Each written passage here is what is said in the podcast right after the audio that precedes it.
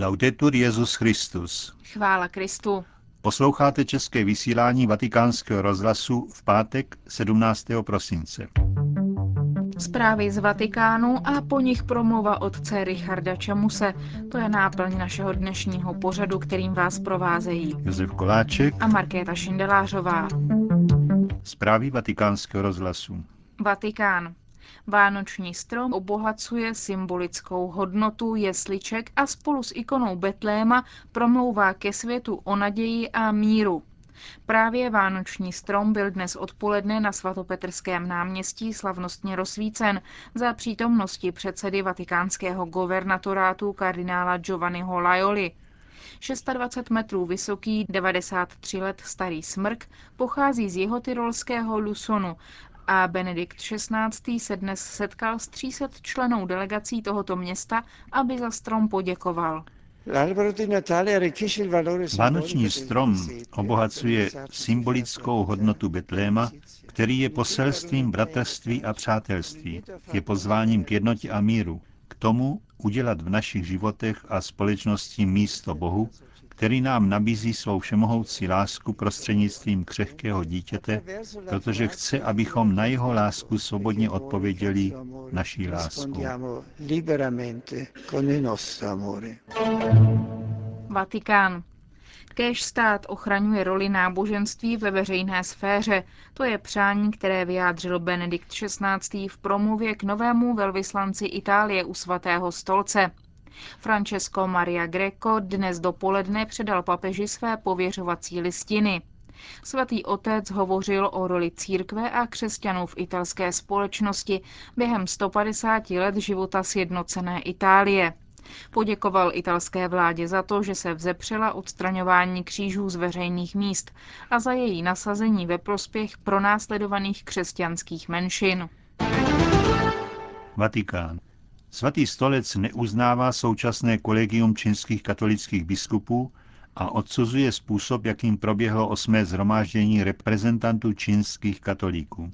Dnes vydané prohlášení vatikánského tiskového střediska upřesňuje postoj svatého stolce k zasedání, které proběhlo v Pekingu ve dnech 7. a 8. prosince. Prohlášení upozorňuje na znásilňování náboženské svobody jak při dopravování osob na místo konání, tak při samotném průběhu jednání. Vytrvalé úsilí kontrolovat nejosobnější sféru života občanů, totiž jejich svědomí, a zasahovat do vnitřního života katolické církve není Číně ke cti. Naopak, zdá se, že jde daleko spíš o projev strachu a slabosti, než o sílu, o nesmířitelnou intoleranci, namísto otevřenosti, svobodě a úctě lidské důstojnosti, či ke správnému rozlišení mezi občanskou a náboženskou sférou, stojí v prohlášení.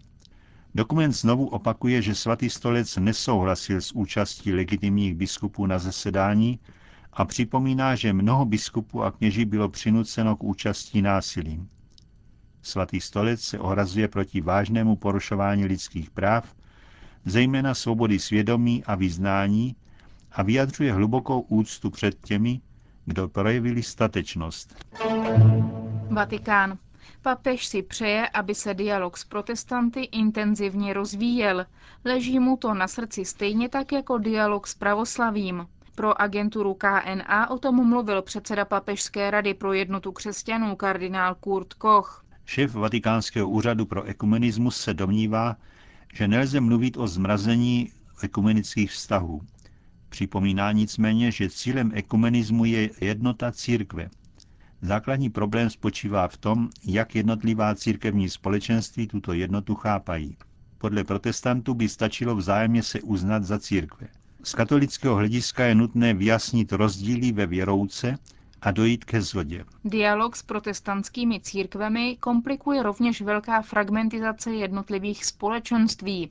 Švýcarský kardinál nicméně oceňuje činnost společenství evangelických církví v Evropě, které považuje za partnera, se kterým lze závazně hovořit. Na dotaz o nejbližších plánech v dialogu s protestanty předseda Papežské rady pro jednotu křesťanů připomněl společnou deklaraci o ospravedlnění, podepsanou s luterány před 11 lety. Jako další cíle vidí kardinál Koch podobné deklarace o církvi, eucharistii a o službě v církvi. Konec zpráv.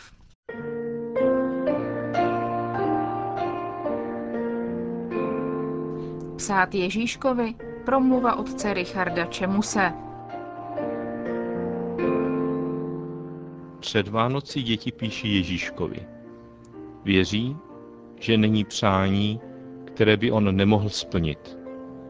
Ovšem jen do té doby, než jim někdo v úvozovkách rozumný nevysvětlí, že to je báchorka.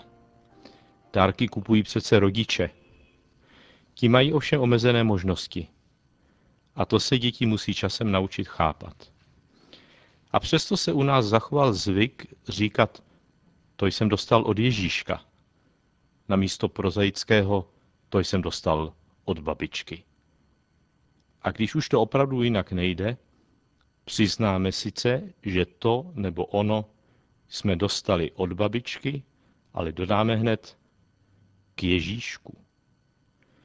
Něco se v nás vzpírá, nechat si narušit tajemnost Vánoc, které přesahují tento viditelný svět, vše pouze lidské, jasně vysvětlitelné a logicky dokazatelné. Mnoho lidí tu přesažnost Vánoc nedokáže vyjádřit jinak než slovem atmosféra, kouzlo či magie.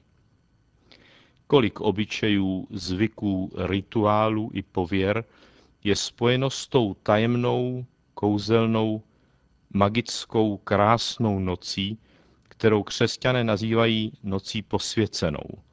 Weihnachten, Vánoce. Ani komunisté s jejich vědeckým světonázorem s ní nic nesvedli. A udělat z Vánoc svátek míru se jim nepodařilo. A ani současné politické korektnosti se jistě nepodaří v naší zemi Vánoce zlikvidovat. Uvolňují se tu síly mezi nebem a zemí, na které je lidský rozum krátký. Odborníci zkoumají, co je na tom pravdy, že kořeny Vánoc jsou předkřesťanské, že církev jimi navázala na slavení slunovratu, tak jako vůbec ráda navazovala na slavení přírodních a kosmických cyklů. Tato teorie se ale pro ateisty stává příležitostí diskreditovat křesťanské poselství jako nános, od kterého je třeba očistit původní tradice. Současnou renesanci pohanských kultů lze jistě chápat v tomto kontextu. Ani v řadách církve však nechybějí ti, kteří teorii překrytí pohanských svátků křesťanskými přijímají, avšak vidí v takovém ochočení starých kultů naopak doklad schopnosti církve již od raných dob inkulturovat své poselství do rozličných podmínek. Ke slovu se však dostávají i odborníci, schopní fundovaně doložit, že datum slavení Vánoc na nic předchozího nenavazuje a je starší než ustanovení Aureliánova svátku nepřemožitelného slunce. Nejsem historik a z teologického pohledu nevidím v navázání na předešlé potíž. Vždyť už svatý Pavel v Areopágu nabízí řekům, že dá v Ježíši Kristu tvář onomu neznámému Bohu, kterého hledali. Našlo by se v církevních dějinách mnoho obdobných příkladů inkulturace evangelia. Vždy jde však o to též. Křesťanství nabízí naplnění všech tužeb lidstva v Kristu. Tužeb, které jsou hluboce vepsány do lidské přirozenosti, do celého stvoření, které vzdychá plné toužebného očekávání zjevení synů božích.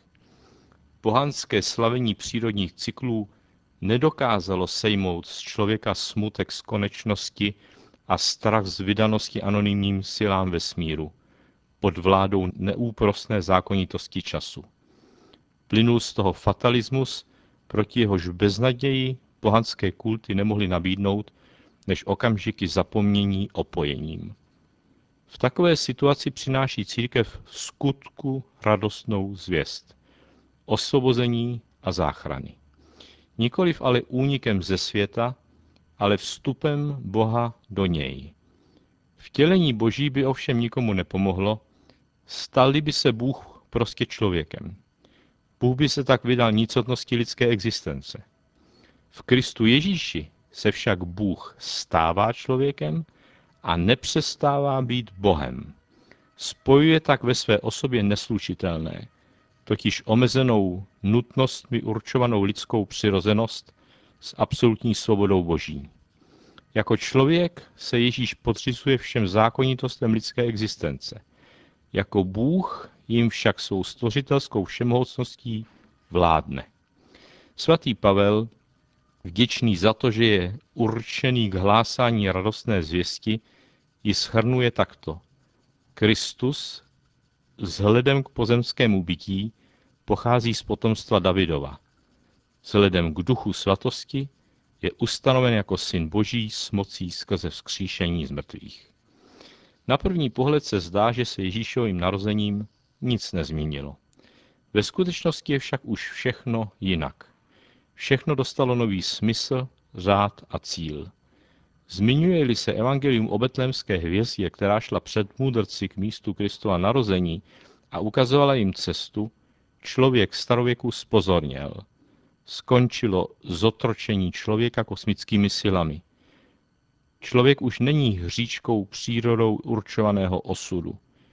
Není už nepatrným kolečkem v gigantickém stroji kosmu, ale vše se točí kolem něj a musí mu sloužit. Svatý Pavel to radostně dosvědčuje, že vše napomáhá k dobrému, ne však automaticky, ale pro ty, kdo milují Boha. Církevní otcové v úžasu rozjímají o boží podivuhodné prozřetelnosti, kterou řídí svět ve prospěch lidí. Dějiny se zrychlí, nabývají spát a čas se stává darem božím člověku k uskutečnění jeho povolání spolu s Bohem vládnout. Takovému Bohu nestačí úlitby. V Ježíši Kristu se s Bohem dá osobně modlitbou mluvit či psát. Tak nějak si představuji nadšení prvních křesťanů. Tu však dostávám dopis. Píše utrpením těžce zkoušená Aneška. Má cenu psát Ježíškovi. Od té doby, co jste se mne na to zeptal, se mi chce vyhrknout nemá. Rozum se tomu brání, ale Ježíšek neslyší. A jak málo mocný je, alespoň v mém případě, argument, že slyší, jen ne tak, jak bychom si představovali. Jo, je to tak, jako když napsat Ježíškovi, že chci velkého plišového medvěda a on pak přinese svetr. Zklamání je o to větší. Kdybych nepsala, kdybych tolik neprosila, možná bych se uměla radovat i ze svetru. Ale já ho tolik prosila. Nemůže nebo nechce? Proč nechce? Znám všechny ty jistě dobré argumenty, proč je dobré a důležité se modlit. Přesto mi mnohokrát přijdou jako laciná útěcha, jak ne moc zdařilé vysvětlení něčeho, co žádné dobré vysvětlení nemá. A tak si mnohokrát připadám jako to zklamané dítě a mám chuť se na všechno vykašlat. Lépe a méně bolestněji je nepsat nic. Pak si ušetřím bolest. A možná dostanu svetr, ale možná i plišového medvěda. Ano, na první pohled se nic nezměnilo.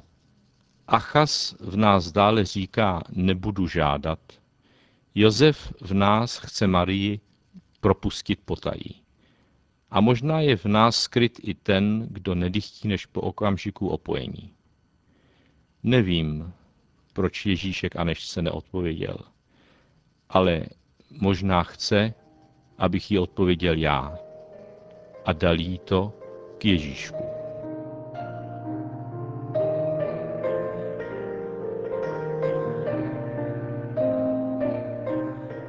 Končíme české vysílání vatikánského rozhlasu. Chvála Kristu. Laudetur Jezus Christus.